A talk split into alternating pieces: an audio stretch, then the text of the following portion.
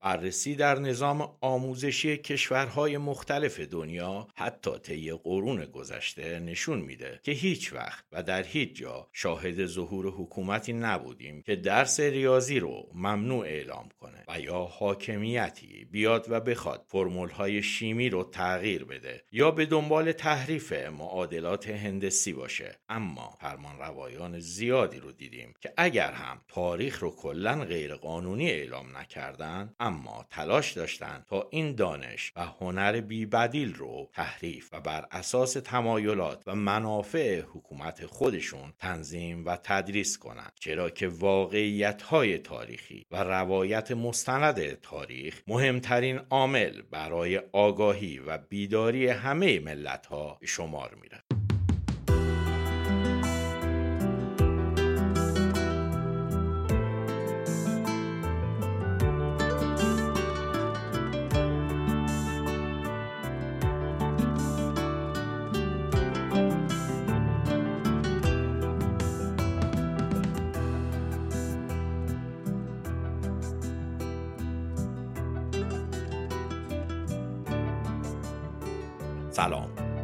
شارخ محتابی هستم و شما صدای من را از پادکست رادیو رستاخیز میشنوید. پادکستی که در اون نه کسی رو قضاوت می‌کنیم و نه از کسی حمایت می‌کنیم. اینجا فقط به طور کاملا مستند روایت و حکایت می‌کنیم. خب دیگه جدی جدی رسیدیم به اپیزود چهارم و آخرین اپیزود با موضوع خاجگان و خواستگاه و جایگاه اونها در جهان و ایران. موضوعی که اون رو از پیدایش مردان اخته شده در ابتدای حضور و ظهور انسان خردمند در جهان و همینطور تغییرات اون رو بررسی کردیم و امروز می‌خواهیم به شرایط خاجگان در روزگار معاصر و در کشور خودمون بپردازیم. در واقع می‌خواهیم شرایط خاجگان در ایران در آستانه مشروطیت رو با هم مطالعه و بررسی کنیم. قبل از شروع موضوع اپیزود امروز که جایگاه خاجگان در در آستانه مشروطیت تا روزگار پهلوی هست می‌خواستم خواهش کنم که اگر کودکی دور براتون هست و این صدا رو میشنوه لطفا از هدفون و هنسفری استفاده کنید و یا اصلا بذارید. یه وقتی بشنوید که شرایط مساعدتر باشه. چون واقعا نمی‌خوام ذهن این کوچولوهای عزیز رو به چالش بکشم و سوالاتی رو براشون ایجاد کنم که ممکنه شما نخواهید بهش جواب بدید.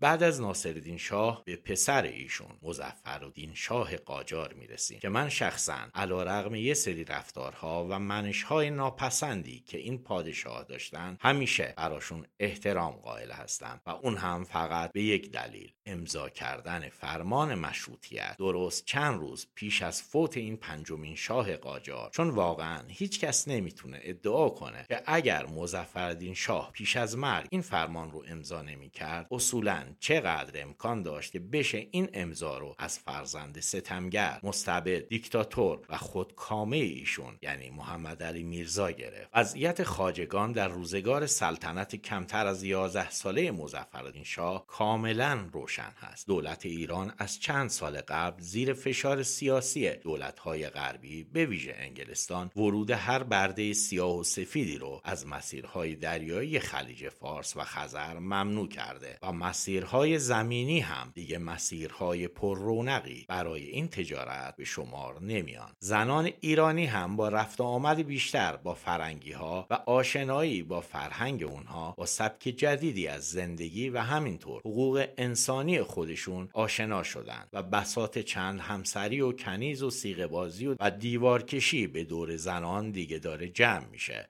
و طبیعتا نیاز به خاجه و کاربرد اونها هم خیلی کمتر شده. بردهداری و خاجهداری هم خیلی مضموم شده و دیگه واقعا شاهد حضور هیچ خاجه سفیدی در این زمان نیستیم. و فقط تعداد بسیار کمی خدمتکار سیاه پوست وجود داره. که بیشترشون هم متولد ایران هستند و وارداتی نیستند همین خاجه های سیاه هم اونقدر قیمتشون گرون شده که دیگه مردم عادی و حتی بسیاری از اشراف و شازده قرازه ها هم نمی‌تونن تهیه کنن. و به همین دلیل اونهایی که هنوز به داشتن اندرونی و حرمسرا اصرار داشتن یا از وجود غلام بچه های نابالغ و یا پیرمردهای بالای 60 سال که واقعا دیگه خطری برای اندرونی و ساکنینش محسوب نمی شدن به جای خاجه استفاده می کردن. دکتر فوریه هم در سفر دوم خودش به ایران از حضور دو مرد کارگر و نگهبان ایرانی در باغ اندرونی یکی از شاهزادگان گزارش میده که به تازگی و به خاطر جرم تجاوز به عنفی که مرتکب شده بودن اختشون کرده بودن فوریه میگه پیش از این هرگز اجازه حضور چنین افرادی حتی تا نزدیکی اندرونی ها هم داده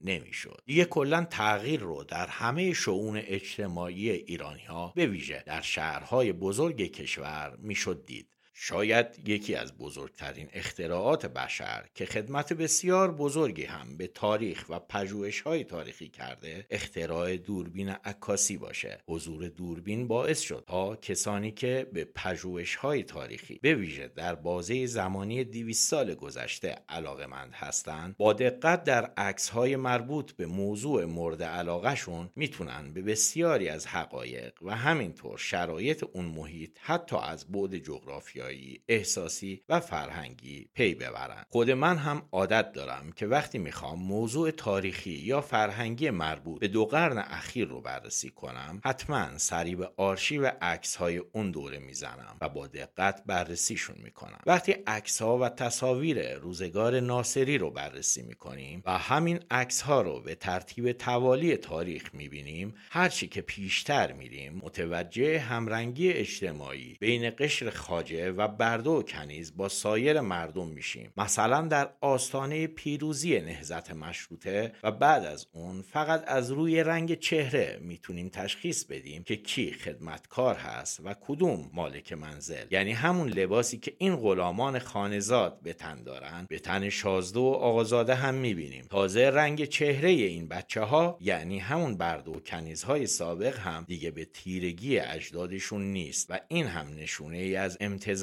و ترکیب نسلها و پیوندهای این افراد با مردم ایران هست در واقع همونطور که در اپیزود قبلی گفتم دیگه بحث مالک و مملوک و برده و ارباب در کار نبود و اینها عضو خانواده و یا نهایتا خدمتکاران منزل محسوب می شدن. در تصاویر دوران مزفردین شاه و بعد از اون شاهد عکس هایی هستیم که خادمین سیاه پوست زن و مرد یعنی در واقع همون خاجه و برده و کنیز در کنار سایر اعضای خانواده و با همون جست و حال و هوا عکس گرفتن و لباسی که تن فرزندان خانواده هست یعنی آقازاده ها همون هم به تن بچه های سیاه پوست خانزاد دیده میشه. اصلا یه سری از عکس ها توسط خود خاجگان ثبت شده. یعنی اینکه این خاجه این برده سابق حالا این حق رو داشته که از دوربین عکاسی که در اون موقع هنوز یک وسیله بسیار لوکس و گرون قیمت به شمار می‌رفته استفاده کنه و این اجازه رو داشته تا فن و هنر عکاسی که خیلی لاکچری و ویژه بوده رو هم یاد بگیره. از نمونه این عکس ها میشه به عکس هایی که توسط آقا باجی یکی از خاجه های مسعود میرزا زل و سلطان در کاخ چهل ستون اصفهان و در 1890 میلادی گرفته شده اشاره کنیم. برای دیدن این عکس ها و همینطور سکانس هایی از فیلم هایی که اینجا در موردشون صحبت می‌کنم می‌تونید به صفحه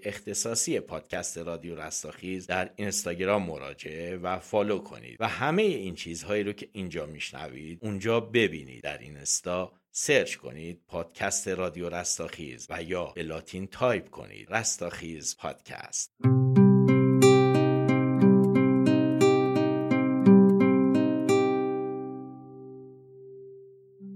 بعد از مرگ مظفرالدین شاه که در واقع آخرین پادشاه تاریخ کشور ما هست که در ایران فوت میشه و آغاز حکومت پسر دیکتاتورش محمد علی میرزا با توجه به شرایط بسیار آشفته سیاسی، اقتصادی و اجتماعی ایران و به ویژه در شهرهای بزرگ جامعه گرفتار یک تب و تاب انقلابی شده بود و شور انقلابی رو می‌شد در هر جایی مشاهده کرد و کشور به تمام معنا حال هوای انقلابی در ابعاد فرهنگی و سیاسی گرفته بود. و همین دلیل صحبت و بحث در مورد حرمسرا و چند همسری و خاجگان شاید فقط و فقط در کاخ شاه و شاهزاده ها در جریان بود و جامعه داشت به یک سمت و سوی دیگری می‌رفت. نتیجتا وقتی به منابع تصویری و نوشتاری اون بازه زمانی دقت می‌کنیم در مورد خاجگان چیز جدیدی به دست نمیاریم اندرونی های شخصی و همینطور منازل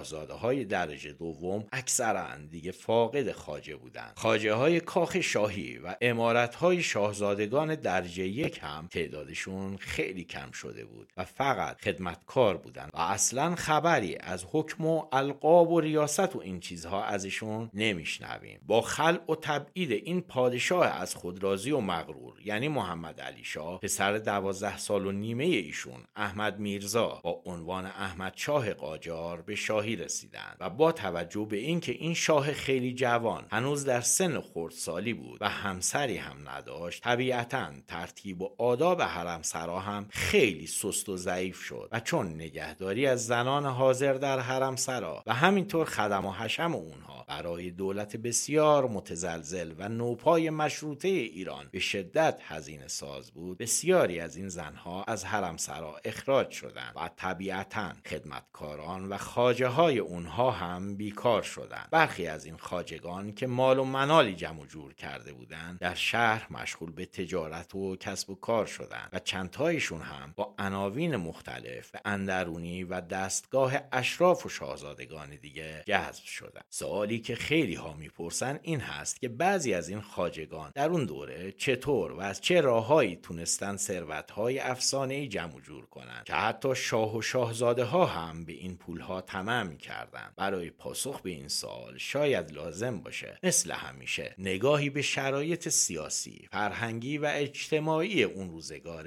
ایران داشته باشیم. در زمان صفویه و حتی قاجار پیش از مشروطه هنوز هم داستان حرمسرا و خاجه به طرز شدیدی ادامه داشت و زنها هنوز هم توی حرمسرا و اندرونی ها حضور داشتند و مثل همون شرایطی که توی اپیزود قبل براتون گفتم هیچ کس بجز آقای خونه و مهارم درجه اول حق رفت آمد به این اندرونی ها رو نداشتن خانم های محترمه هم پاشون رو از چهار دیواری اندرونی اونورتر نمیذاشتن شما این سریال های جدید وطنی رو نبینید که هر کدوم از خانم ها هر وقت که دلشون می‌خواد چادرش رو میندازه گل سرش رو دوتا خاجه هم همراهش می‌کنه بدون روبنده. میاد وسط کاخ سلطنتی. وسط یه مش سیبیل کلوفت با قبله عالم میشینه گل میگه و گل میشنوه. یا دعوا می‌کنه و چهار تا فوش هم بار حضرت سلطان می‌کنه و سیبیل و همایونی رو دود میده. در عالم واقعیت که اصلا اینجوری نبوده. این بندگان خدا این خواتین حرم اصلا جرأت پا گذاشتن توی کاخ یا اون بخش خارج از حرم سرا که بهش بیرونی گفته می‌شد رو نداشتن. حتی خود پسران پادشاه هم خیلی حق رفت آمد به حرم سرا به جز اندرونی مادر خودشون رو نداشتن. شما خاطرات مسعود میرزا پسر بزرگ ناصرالدین شاه رو بخونید. ایشون که ملقب به زل و سلطان یعنی سایه پادشاه و حدود سی سال حاکم اصفهان یزد و بختیاری بودن توی خاطراتش با اشک و آه می نویسه که تا مادرم افت و ملوک در قید حیات بود ما هم گاهی وارد این حرم سرا می شدیم و به امارت مادرم سری می زدیم. الان خاجه باشی اجازه نمیده از نزدیک در اندرونی سابق مادر خودم هم رد بشم. یا عباس میرزا برادر کوچکتر ناصرالدین شاه توی شرح خاطراتش می نویسه که حضرت سلطان من رو احضار فرمودن و سفارش کردن که تا ملاقاتت نکردم از قصر بیرون نرو. الان سه روز هست که برادر تاجدارم از اندرونی خارج نشده و من بیچاره توی سرما آواره اتاقهای قصر منتظر حضور ایشون در بیرونی هستند. ببینید اون پسر بزرگ پادشاه است. این برادر کوچیکه شاه. ولی هیچ کدوم جرأت ورود به اندرونی رو ندارن. اندرونی هم برخلاف اون چیزی که توی فیلم و سریال های ایرونی و ترک نشون میدن اصلا یه راهروی بزرگ اتاق اتاق مثل هتل نبوده که هر کدوم از خانم ها توی یکی از این واحدها زندگی کنن. اندرونی و حرم سرا یه محوطه خیلی بزرگ و محصور منصور بوده و توی این محوطه کلی امارت ساخته بودند که این امارت ها برای خانم های عقدی و درجه یک و همینطور زنان محبوب و زنان بچه دار شاه ایجاد شده بودند و هر کدوم یک دستگاه مستقل بود و آشپزخونه و آبدارخونه و کنیز و نوکر و خاجه مجزا داشته. حالا یه راهرو هم بوده که چندین اتاق داشته و هر کدوم از این اتاقها برای یکی از کنیزها و سیغه ها بوده. مدیریت کل این مجموعه هم معمولا دست مادر شاه یا یکی از زنان مسن و نزدیک به پادشاه بوده و یه خاجه باشی هم اونجا بود که رئیس خاجگان حرم سرا به شمار می‌رفته. ایشون توی دوره قاجار بهش خاجه باشی گفته می‌شد و در دوره صفویه بهش یوز باشی می‌گفتن. این هم مستقیما زیر نظر اون خانم مدیر انجام وظیفه می‌کرده و بر اساس یک ساختار اداری و سلسله مراتب حدود ده بیست تا سرخاجه هم بودن که لقب خان داشتن و هر کدوم از اینها مسئولیت اداری یه تعداد خاجه و غلام بچه رو بر عهده داشتن زنان درباری ایران برخلاف اونچه که به نظر می رسیده بر اساس تمام تاریخ های مستند و همینطور مدارک موجود به ویژه سفرنامه های اروپایی هایی که به ایران مسافرت کرده بودند تقریبا همیشه مرکز قدرت و مغز متفکر سیاست های دولت ها بودند و بسیاری از سیاست های کلان و تصمیمات مهم ملی و حتی بین المللی در حرم سراها و توسط زنها گرفته می‌شد. البته شاید نه خیلی آشکار و واضح. ولی خانم ها از اندرونی و پشت پرده به عنوان قدرت پنهان تقریبا بر همه چیز اثرگذار بودند و می‌تونستند بر ذهن و روح پادشاه و مردان موثر در اجرای این تصمیمات اثرگذار باشند. روابط دربار دولت ها و حرم سرا به طرز عجیبی پیچیده و در هم تنیده بود و سیاست ها و همینطور توطعه های حرم سرایی همه چیز و همه کس رو تحت شعاع خودش قرار می‌داد. تعداد بسیار زیاد همسران پادشاهان و حضور زنانی که دارای فرزند پسر بودند و تلاش و رقابت خونبار این زنها و بستگان اونها برای ولیعهدی پسر خودشون ایجاد یک شبکه پیچیده جهت یارگیری و تقویت قوای هر باند رو می‌کرد که همین ام مذاکرات مراودات و مناسبات سیاسی زیادی رو میطلبید. خب این خانم های محترمه و صد البته خطرناک کجا زندگی می‌کردن؟ توی اندرونی و حرم سراها حالا کدوم مردی بجز شخص پادشاه حق داشت پاش رو توی اندرونی بذاره؟ تقریبا هیچ کس بجز خاجه ها البته به شرطی که خاجه ها رو با قید یک تبصره مرد به حساب بیاریم این مردای اخته شده تنها کسانی بودند که خیلی راحت هم به اندرون راه داشتند و هم بیرون رفت و آمد می‌کردند در واقع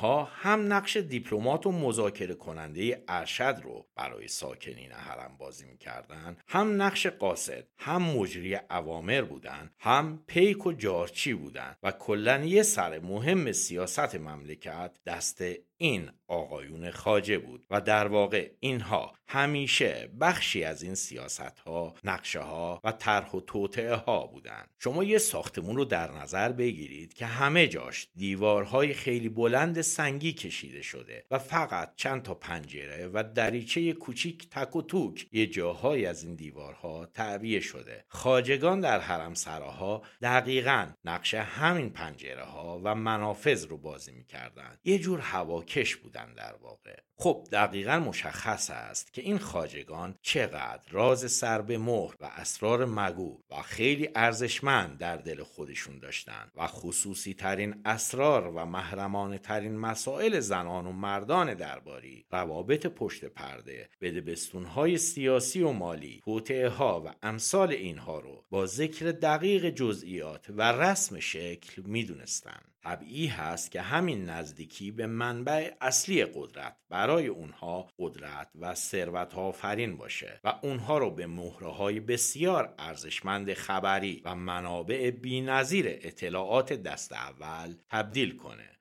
فراموش نکنیم که سفارت های دول خارجی مخصوصا انگلیس، روسیه، امریکا و عثمانی برای تور زدن و شکار مهره های ارزشمند خاجه با هم رقابت های تنگ و تنگی داشتند و حاضر بودند هر هزینه ای رو بپردازند. تا خاجه های بانفوذتری رو به خودشون جذب کنند در واقع خاجگان جعب سیاه دربار و حکومت ها به شمار می رفتن. مثلا یعقوب خان ارمنی که یکی از اسرای جنگ قفقاز و ایروان بود در کودکی به اسارت لشکر ایران در اومده و اجبارا مسلمان و بعد هم اخته شده بود. در دربار فتلی شاه قاجار دارای سمت ریاست خاجگان و همینطور کارپرداز ویژه سلطنتی بود. ایشون همون خاجه ای هست که توی اپیزود قبل گفتم خودش تنهایی به اندازه انفجار ده تا بمب اتم به کشور ایران خسارت زده بود و واقعا ایران رو در آستانه یک جنگ بزرگ از پیش باخته.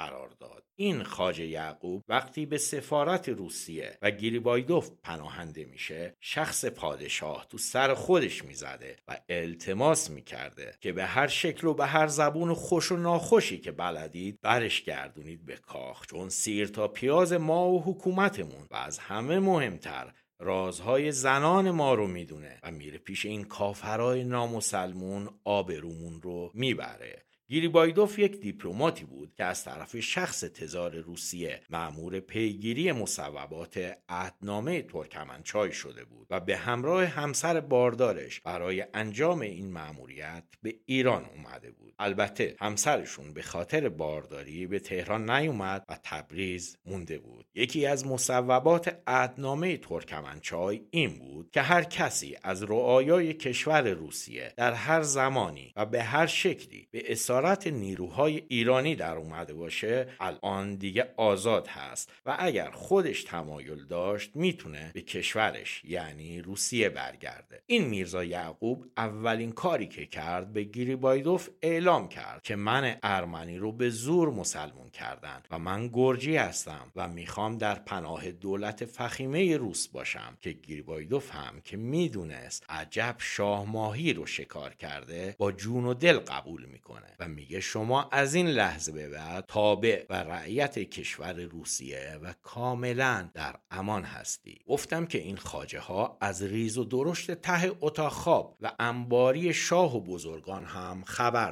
داشتند. آقا یعقوب هم به گیربایدوف اطلاعات بسیار ارزشمندی داد از جمله اینکه دو تا خانم گرجی مسیحی هستند که چند سال پیش از قفقاز به اسارت گرفته شدند و به زور مسلمونشون کردند و الان هم به عنوان همسر سیغهی توی اندرونی الله یار خان یکی از اشراف زاده های قاجار زندگی می‌کنند و هر دوتا خانم از خدا می‌خوان که به روسیه و کنار خانواده های خودشون برگردن. گیربایدوف هم به میرزا یعقوب خان خاجه و همینطور دستیار خودش رستم بیک اختیار داد که هر کاری برای برگردوندن این دو زن می‌تونن انجام بدن. خاجه یعقوب هم از طریق یکی از دوستان خاجه خودش که توی خونه الله یارخان کار می‌کرد به این دوتا خانم گرجی پیغام داد که شما خودتون رو به سفارت روسیه برسونید. بقیهش حل حله.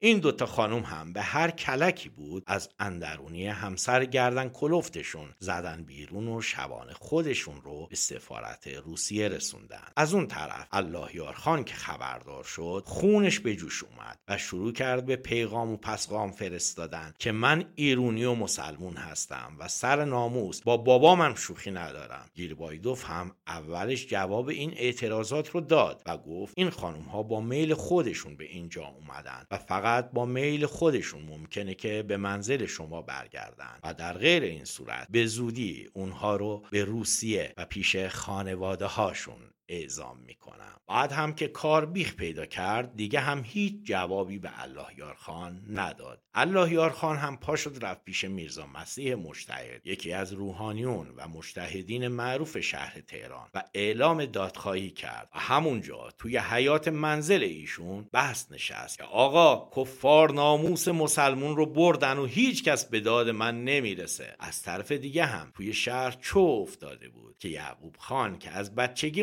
مسلمون شده حالا باز به دین سابق خودش برگشته و کافر و مرتد محسوب میشه و خونش هم نه تنها حلال بلکه واجب واجب هست. این میرزا مسیح همون مشتهدی که اللهیار خان رفته بود پیشش و داد تظلم کرده بود رفت بالای منبر و اعلام کرد که ناموس مرد مسلمان به دست کفار افتاده و مردان با غیرت و دلواپس امروز باید مردونگی خودشون رو اثبات کنن. و از اینجور حرفا. ملت هم بعد از شنیدن این سخنرانی خونشون به جوش اومد و بازار هم بسته شد و هر کی با هر چیزی که دستش می‌رسید به سمت سفارت روسیه هجوم آورد. چند ساعتی طول کشید تا جمعیت عصبانی مردان تهران به یک موج بزرگ و آماده هر کاری تبدیل بشه. گریبایدوف هم قزاقها و معمورین مسلح خودش رو مقابل مردم چید و سفارش کرد. تا من دستور ندادم هیچ کس حق شلیک نداره. یه مرتبه معلوم نشد که چرا و چطور تپانچه یکی از این قزاقها شلیک کرد و مستقیم روی سینه یکی از پسرهای جوونی که روبروی سفارت صف کشیده بودن نشست و نقش زمین کرد. این تیر در واقع تیر خلاص بود و دیگه هیچی نمی‌تونست جلودار اون جمعیت خشمگین بشه. حمله کردن و هر آدم مسلح و غیر مسلحی که جلوشون بود و شبیه ایرونی ها نبود رو سلاخی کردن و کشتن. به جز دبیر اول سفارت که اسمش مالتزوف بود و تونسته بود خودش رو همرنگ جمعیت ایرونی کنه و توی یه فرصت مناسب داخل یکی از اتاقهای بالای پشت بوم سفارت مخفی بشه. حالا خاجه یعقوب شرال اشرار کجاست؟ گیریبایدوف کجا قایم شده؟ گیریبایدوف و خاجه یعقوب توی همون لحظات اول درگیری. به دست مردم افتادن و با قمه و داست تکه تکه شدن و سر هر دوشون هم از بدن جدا شد. مردم عصبانی و خشمگین سه روز تمام بدنهای آشولاش این دو نفر رو توی شهر گردوندن و چنان بلایی بر سر بدن تکه تکه گریبایدوف اوورده بودن که فقط از طریق زخم کهنه که یادگاری دوئل به خاطر یه دعوا ناموسی توی جوونیهاش روی دستش باقی مونده بود تونستن شناساییش کنن و نیروهای دولتی ایران دست آخر همین جسد آشولاش شده رو بدون اینکه هیچ وقت سرش پیدا بشه به تفلیس فرستادن تا همونجا دفن بشه که آرامگاه ایشون از 197 سال پیش تا امروز همونجا پابرجاست. کلا توی این درگیری که چهار روز طول کشید حداقل 121 نفر از دو طرف کشته شدن. الله یارخان هم همون لحظات اول دعوا آدمهاش رو فرستاد و اون دوتا خانم گرجی رو به اندرونی برگردوندن. و دیگه هیچ کس در مورد اون دوتا خانم و سرنوشتشون اطلاعی نداره. درگیری باعث شد ایران و روسیه واقعا در آستانه یه جنگ بزرگ دیگه ای قرار بگیرن. ولی فتحعلی شاه با اعزام نوه خودش خسرو میرزا پسر 23 ساله مرحوم عباس میرزا به مسکو با در دست داشتن نامه عذرخواهی رسمی شخص فتحعلی شاه برای تزار نیکولای اول کار رو به مصالحه کشون خدا رحم کرد واقعیت این هست که تزار روسیه که اون ایام با عثمانی ها به شدت مشکل پیدا کرده بود و هر لحظه ممکن بود جنگ بزرگی بین این دو کشور در بگیره نمی‌خواست. یک جبهه جدید هم در مرزهای ایران باز کنه. وگرنه شاید مشکل به این آسونی ها هم حل نمی‌شد و ما شاهد یک عهدنامه ننگین گلستان و ترکمنچای دیگه هم می‌شدیم. شاه ایران علاوه بر نامه عذرخواهی و غلط کردم رسمی برای جلوگیری از بروز جنگ با روسیه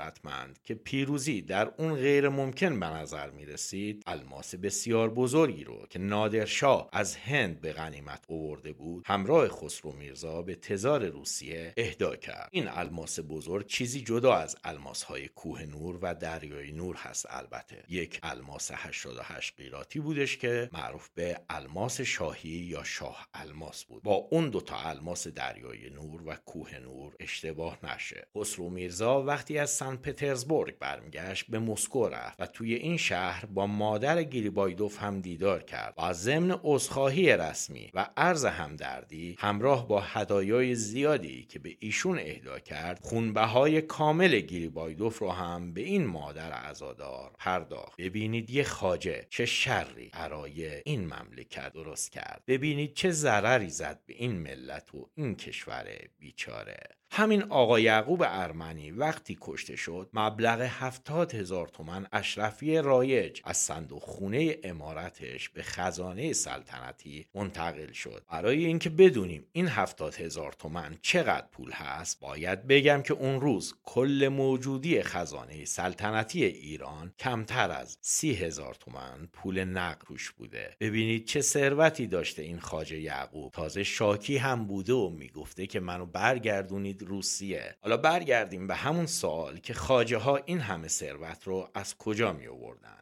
عوامل زیادی در ثروتمند شدن خاجه ها دخیل بودند. اینکه اینها به هر حال به خاطر نزدیکی به دولت مردان و اشراف می‌تونستند با رشوهگیری های سنگین کار مردم گرفتار رو پیش ببرند و گره از کار مردم باز کنند. یا خاجه هایی که منزلشون بست محسوب می‌شد بابت بست نشینی و وساطت مبالغ هنگفتی دریافت می‌کردند. از طرف دیگه خیلی ها بودند که با هدف نزدیک شدن به خانم های حرم سرای شاهی املاک مرغوب و جواهرات گرون قیمتی رو به این مردان اخته شده تقدیم کنند تا اینها مسیر رو برای آشنایی و ارتباط هموار کنند. اتفاقا جیمز ویلز توی سفرنامه خودش نوشته که ایراد بزرگ خاجگان در ایران در کنار زیاده روی در مصرف تریاک و صرف مشروبات الکلی حرس و طمع زیادشون و علاقه شدید به رشوهگیری و مالندوزی هست. یکی دیگه از راه های درآمد این خاجگان هدایایی بود که با عنوان زبان بند و چشم بند از طرف خانم های درباری بهشون اهدا می‌شد. یعنی اینکه خانم ها سیویل نداشته اینها رو چرب می‌کردن تا چیزی رو که به چشم دیدن و یا با گوش خودشون شنیدن جایی بازگو نکنن و خطای خانم رو لو ندن. بیا اینو بگیر. شطور دیدی؟ ندیدی.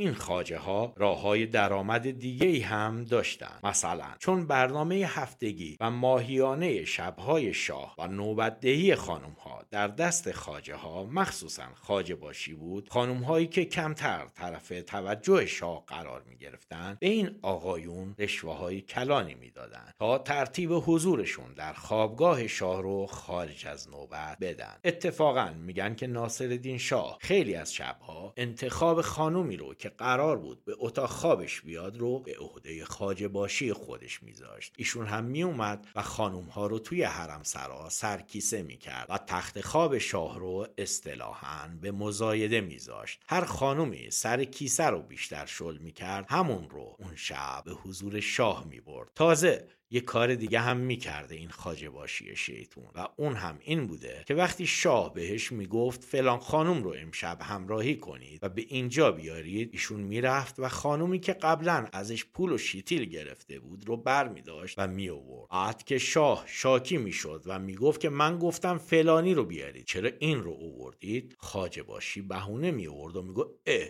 جدی ببخشید من درست نشنیدم. و یا می‌گفت که نه که فاصله بین من و شما زیاد بود اشتباه شنیدم. ببخشید حالا شما امشب رو بد بگذرونید. فردا شب حتما جبران می‌کنم. البته ناصرالدین شاه هم بچه زرنگ بود و زود حواسش رو جمع کرد و اینجوری قرار گذاشت که وقتی اسم خانومی رو می آورد به خاجه باشی می‌گفت حالا تکرار کن و بگو که من کدوم خانوم رو گفتم. و جناب خاجه باشی هم باید تکرار می‌کرد. اینجوری نون این خاجه بیچاره رو هم آجر کرد. داستانها داشتن. این پادشاهان بیچاره و مظلوم با این خاجه های شیطون بلا تما و حریس هر حال اینها درآمد بالایی داشتند و چون زن و بچه ای هم نداشتن طبیعتا هزینه چندانی گردنشون نبود. و اگر هم شانس می آوردن و طرف توجه بانوان دربار یا شخص شاه و سایر مردان دولتی قرار می گرفتن خیلی زود به ثروتهای بالایی می رسیدن. حاج محمد حسن خان اعتماد السلطنه وزیر انتباعات و باجناق ناصرالدین شاه توی خاطراتش اوورده که وقتی آقا بهرام خاجه مخصوص امین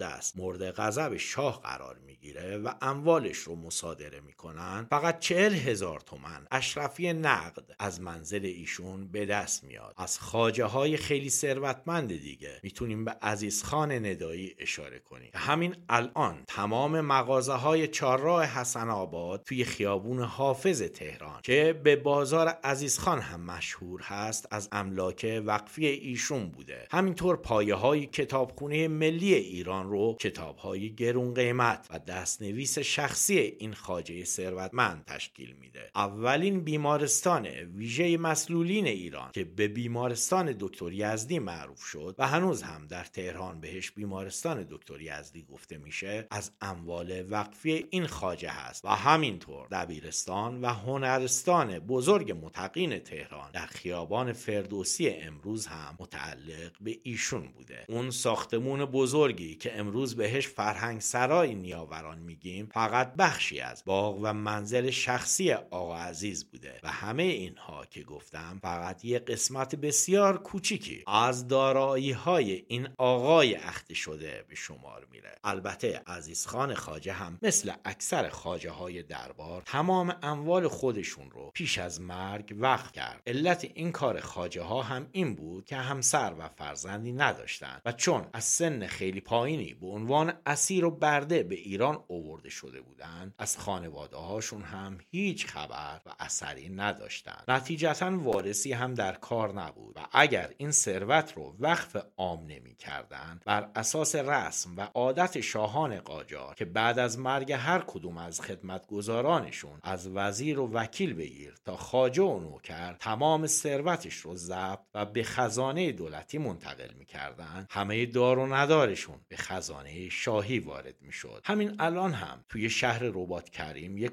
سرای وجود داره که به عنوان سرای حاج کمال معروف هست. این حاج کمال هم یکی از خاجگان ثروتمند روزگار فتلی شاه بوده که پیش از مرگش با ثروتی که داشته این سرای بزرگ و مجهز رو می‌سازه و وقف همه مسافرین این مسیر می‌کنه.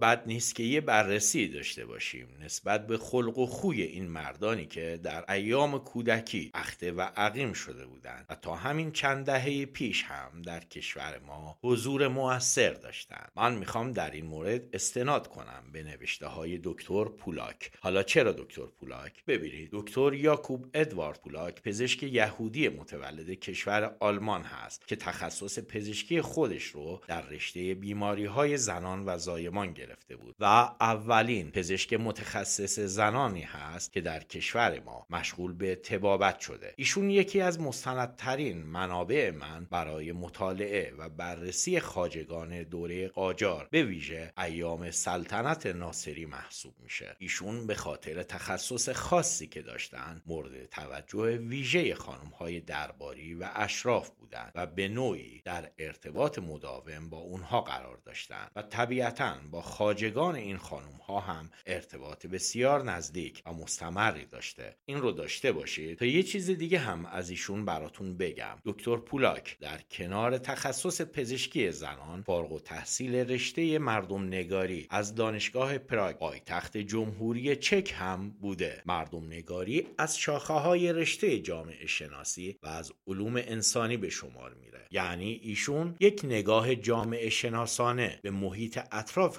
خودش داشته. از طرف دیگه پولاک فارسی رو هم مثل بلبل حرف می‌زده. جوری که بعد از شش ماه که از حضورش در ایران میگذشته توی دار و فنون به فارسی سلیس تدریس می‌کرده. تا وقتی در ایران بود هم لباسهای ایرانی میپوشید و اهل مسافرت هم بوده و به شهرهای مختلف از جمله شیراز، اصفهان، رشت و تبریز هم سر زده. مدت اقامتش در ایران هم نسبتا طولانی بوده. ایشون ده سال تمام در ایران اصر قجر و در تهران زندگی می‌کرده. یه موضوع دیگه هم در مورد ایشون هست که اتفاقات هر روز از زندگیش در ایران رو همون روز یادداشت می‌کرد و نگه میداشته.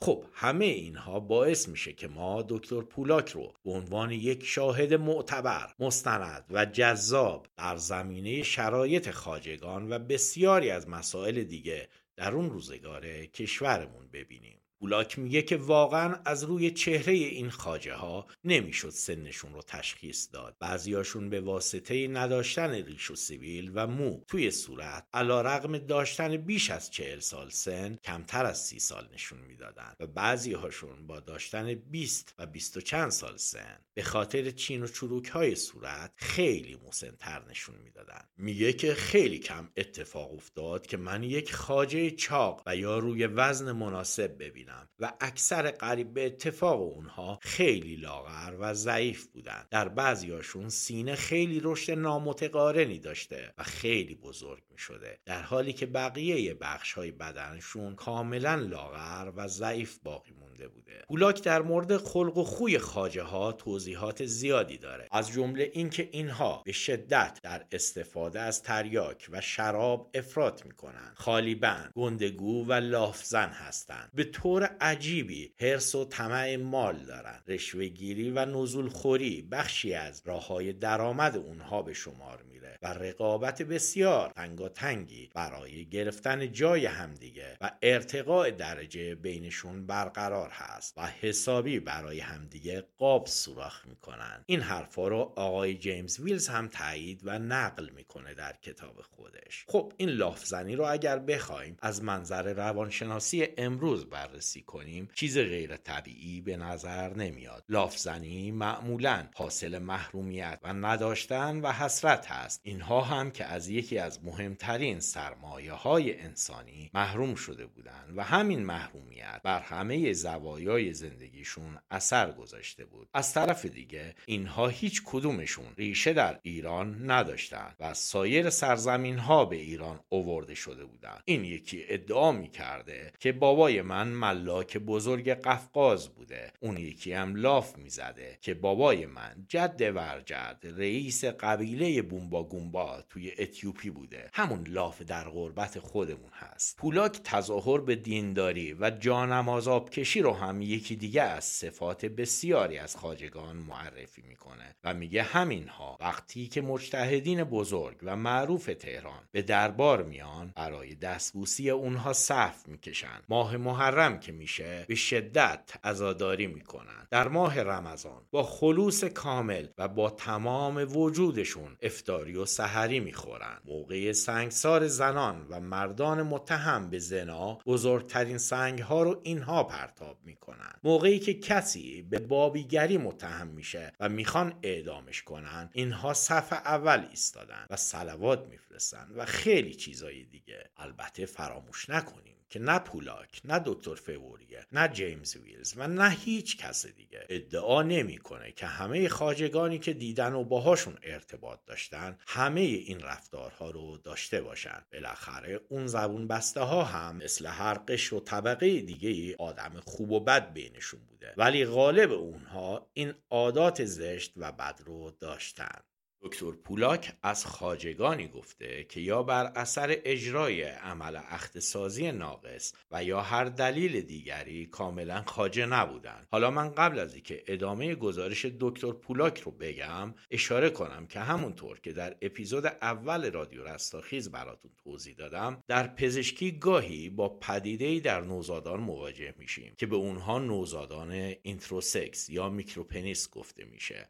که در طب فارسی به نوزاد نهانخایه ترجمه شده. یعنی نوزاد پسری که می‌تونه در آینده ویژگی های جنسی یک مرد سالم و بالغ رو داشته باشه ولی اونقدر آلت جنسی و بیضه‌هاش کوچیک هست که ممکنه عوام اون بچه رو به عنوان یک پسر بچه عقیم بشناسن. در حالی که اینجور نیست و ممکنه که در آینده همه تمایلات جنسی رو از خودش بروز بده در حالی که ممکنه توانایی این کار رو نداشته باشه. این توضیح رو دادم. حالا برگردیم به نوشته های پولاک. دکتر پولاک میگه گاهی این مردان میکروپنیس یا نهانخایه و یا خاجگانی که در زمان انجام عمل اختصازی در کودکی به طور کامل و اصولی اخته نشده بودند به حرم سراها و اندرونی ها را پیدا می‌کردند و کلی هم داستان درست می‌کردند و معمولا وقتی رازشون فاش می‌شد جریمه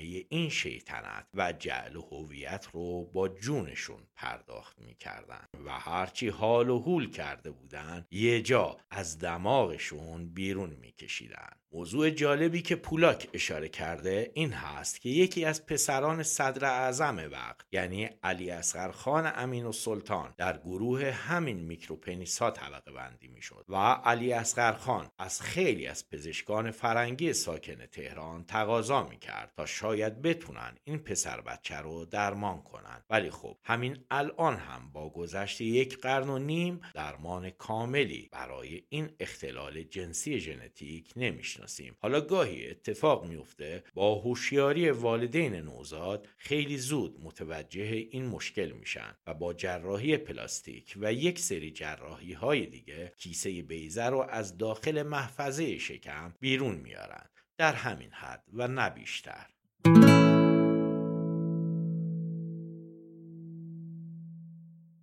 از شیطنت ها و رسوایی هایی که این خاجگان قلابی در حرم سراها و اندرونی ها به وجود اووردن زیاد شنیدید. توی اپیزود قبلی جریان آقا بشیر رو براتون گفتم که ناصرالدین شاه به اخته بودنش شک کرد و چه ماجرایی براش به وجود و داستانهای زیاد دیگه هم توی کتاب ها نوشته شده. اگر اپیزود سوم رو نشنیدید به محض اینکه این اپیزود تمام شد برگردید اپیزودهای قبلی پادکست رادیو رستاخیز رو بشنوید. یکی از این ماجراها که اتفاقا خیلی هم مستند هست مربوط میشه به تجربه مرحوم آقای ابوالحسن بزرگ امید از اشراف قاجار و البته نویسنده که کتابهای زیادی ازشون به جا مونده و اتفاقا از منتقدین روابط اشراف قاجار هم بودند. ابوالحسن بزرگ امید توی کتاب از ماست که بر ماست از یکی از مهمانی های بزرگ درباری در دوران مزفردین شاه تعریف می‌کنه که توی باغ کاخ شکوه و سلطنه همسر ناصرالدین شاه و مادر مزفردین شاه قاجار برگزار می شده و خانم های اشرافی و شاهزادگان قاجار به همراه کنیز و خاجه هاشون توی این زیافت شرکت داشتند. ایشون میگه بعد از صرف نهار با توجه به هوای بهاری باغ خانم ها اکثرا برای خواب و استراحت به زیر سایه درختها و هر جای مناسبی که نوکرها و خاجه ها براشون رخت خواب سفری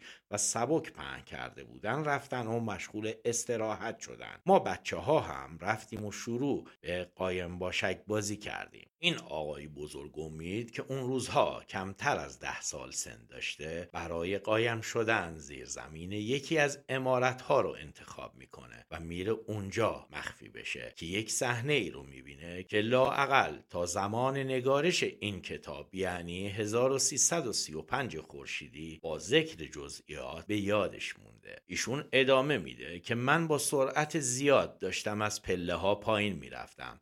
که هنوز چند تا پله به انتها مونده بود که صدای جیغ یه خانم رو شنیدم که فریاد زد نیا تو. بزرگ امید که البته اون موقع هنوز کوچک امید بوده. میگه چون سرعتم زیاد بود و توی سرازیری پله ها بودم نتونستم خودم رو نگه دارم و ناخداگاه تا کف زیر زمین رفتم و یه رخت خواب دیدم که پارچه شربت و لیوان بزرگ آب هم کنارش گذاشته بودن. یه مرتبه علی خان خاجه رو دیدم. که با اون سیبیل هاش در حالی که برهنه بود سر من فریاد زد که برو بیرون و اون خانم هم سعی کرد که صورتش رو بپوشونه و من بهت زده از اونجا فرار کردم. حالا من قبل از اینکه بخوام این ماجرا رو ادامه بدم یه توضیح در مورد این علی خان خاجه هم براتون بگم. اول اینکه ایشون رو با علی خان حاجب و دوله پدر محمد حسن خان اعتماد و سلطنه و قاتل امیر کبیر اشتباه نگیرید. این علی خان خاجه خیلی جوانتر از علی خان حاجب و دوله بوده. ظاهرا یه جوون خوشتیب و خوش قیافه بوده با پوست سفید و چشمهای روشن و قد خیلی بلند که سالهای سال خاجه مخصوص و همدم همیشگی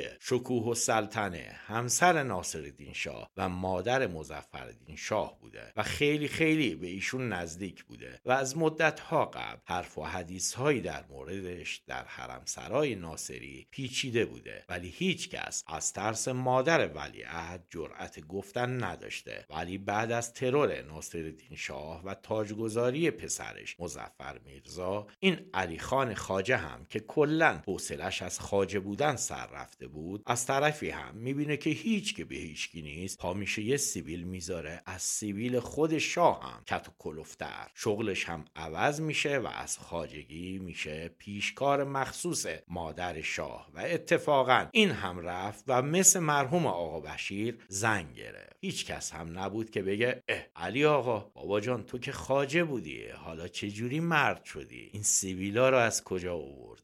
حالا برگردیم به جناب بزرگ امید و ادامه ماجرا. ایشون میگه من علی خان خاجه رو با اون هیبت و هیکل و سیبیل میشناختم و همیشه هم از قیافش میترسیدم. ولی چهره اون خانم رو چون سعی می‌کرد صورتش رو بپوشونه ندیدم و فقط موهای بلندش رو دیدم. ولی خب نشناختم.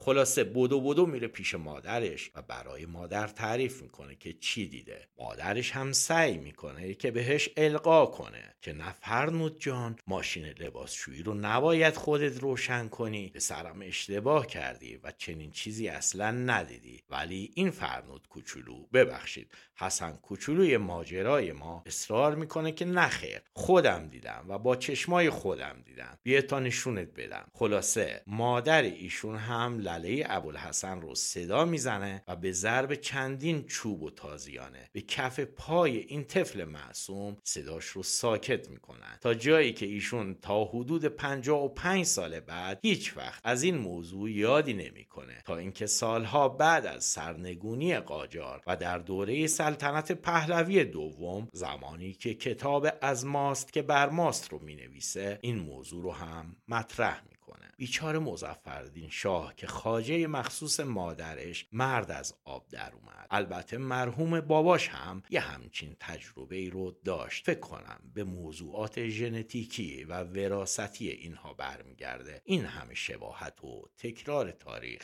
در مورد این پدر و پسر. گفتم که یکی و دوتا نبوده این ماجراهای گنزنی خاجگان در حرم سراها ولی من این مورد رو که هم منبع معتبر داشته و هم خیلی به زمان ما نزدیک بوده رو انتخاب کردم و برای شما اینجا بازگو کردم. می‌تونید خودتون برید تحقیق کنید و خیلی چیزهای دیگر رو هم به دست بیارید. فراموش نکنیم که جورجی زیدان در مورد حرم سراها میگه که حرم سرا یک زبالدان معطر و خوش آب و رنگ هست. حالا که این رو گفتم شاید براتون سوال پیش بیاد که با توجه به اعتقادات و یا ادعاهای دین مداری مردم در اون روزگار از نظر شرعی و دینی ارتباط این خاجگان با زنها چه حکمی داشته؟ و این آقایون تا کجا مجاز بودن که به خانمها نزدیک بشن؟ من مختصر توضیح میدم. در قرآن و در آیات سی و سی و یک سوره نور یک سری از مردان رو مشخص کرده که فقط با یک درجه تخفیف لازم نیست. خانم ها در برابر اونها حجاب کامل داشته باشند و البته مجوزی برای بی‌حجابی کامل هم داده نشده. یک دسته از این مردانی که off خوردن و شامل تخفیف شدن مردانی هستند که قدرت و تمایل جنسی ندارند و یا این توانایی رو از دست دادن مثل مثل خواجگان. یعنی لازم نبوده که خانم ها بیان و همون هجاب کاملی که در اسلام برای خانم های مومن در برابر مردان نامحرم تعیین کرده جلوی خاجگان هم رعایت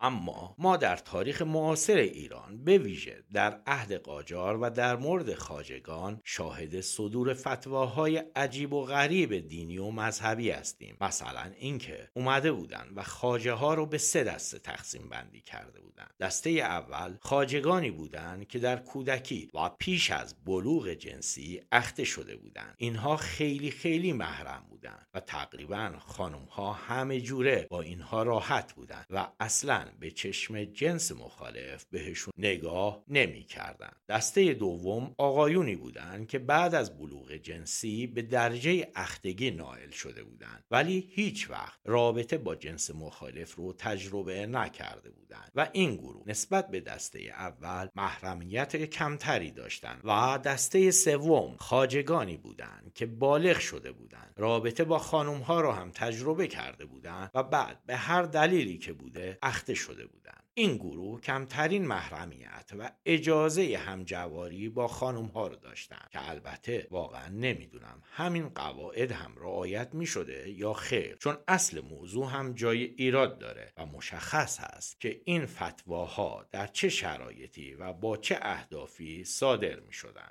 بگذریم.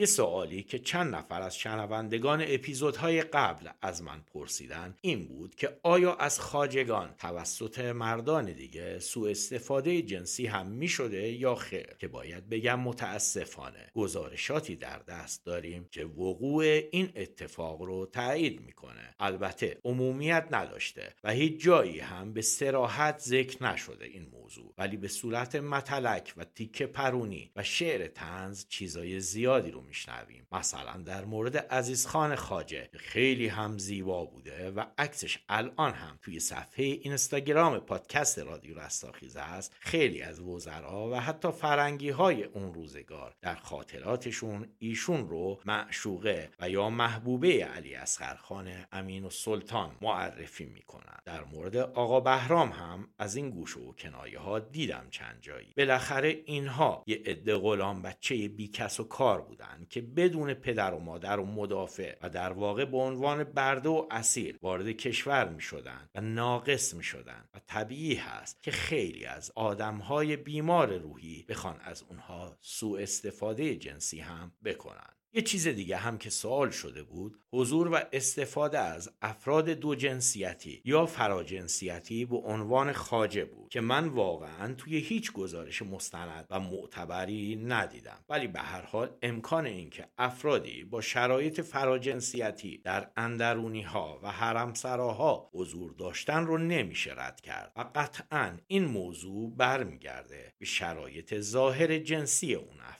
چون آزمایش و هورمونی که نبوده اون روزگار. سایکولوژیست هم نداشتن که بیاد و مشاوره و مصاحبه ای باهاشون داشته باشه و اعلام نظر کنه در مورد جنسیت واقعی این فرد. پس همه چیز واگذار می شده به ظاهر و تظاهرات جنسی اون فرد یا افراد.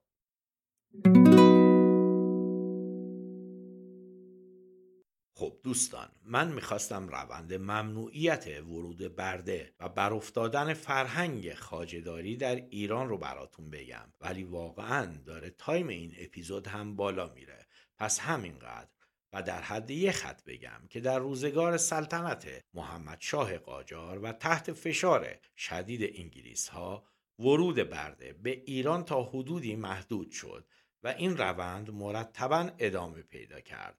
و در دوران بعد از مشروطه ما دیگه شاهد استحاله کامل فرهنگ بردهداری و خاجهداری در کشور هستیم. تا زمانی که در روز 15 اسفند ماه 1307 خورشیدی یعنی 95 سال پیش به دستور پادشاه وقت کشور رضا شاه پهلوی و با تصویب مجلس شورای ملی ورود برده و نگه داشتن هر انسانی تحت عنوان برده یا کنیز در کشور ممنوع شد و بر اساس متن هم همین دستور هر انسان زن یا مردی که پاش به آب و یا خاک ایران برسه دیگه کاملا آزاد محسوب میشه و هر چیزی شبیه به بردهداری جرم بوده و با برخورد شدید دولت مواجه می شده عکس این دستورالعمل و حکم مجلس شورای ملی رو می‌تونید در صفحه اختصاصی پادکست رادیو رستاخیز در اینستاگرام ببینید. در حال حاضر بردهداری در تمام دنیا یک رفتار غیرقانونی محسوب میشه به جز در کشور موریتانی که هنوز هم این فرهنگ زشت و ضد انسانی و تمام مخالفت هایی که در داخل این کشور هم وجود داره یک رفتار قانونی محسوب میشه.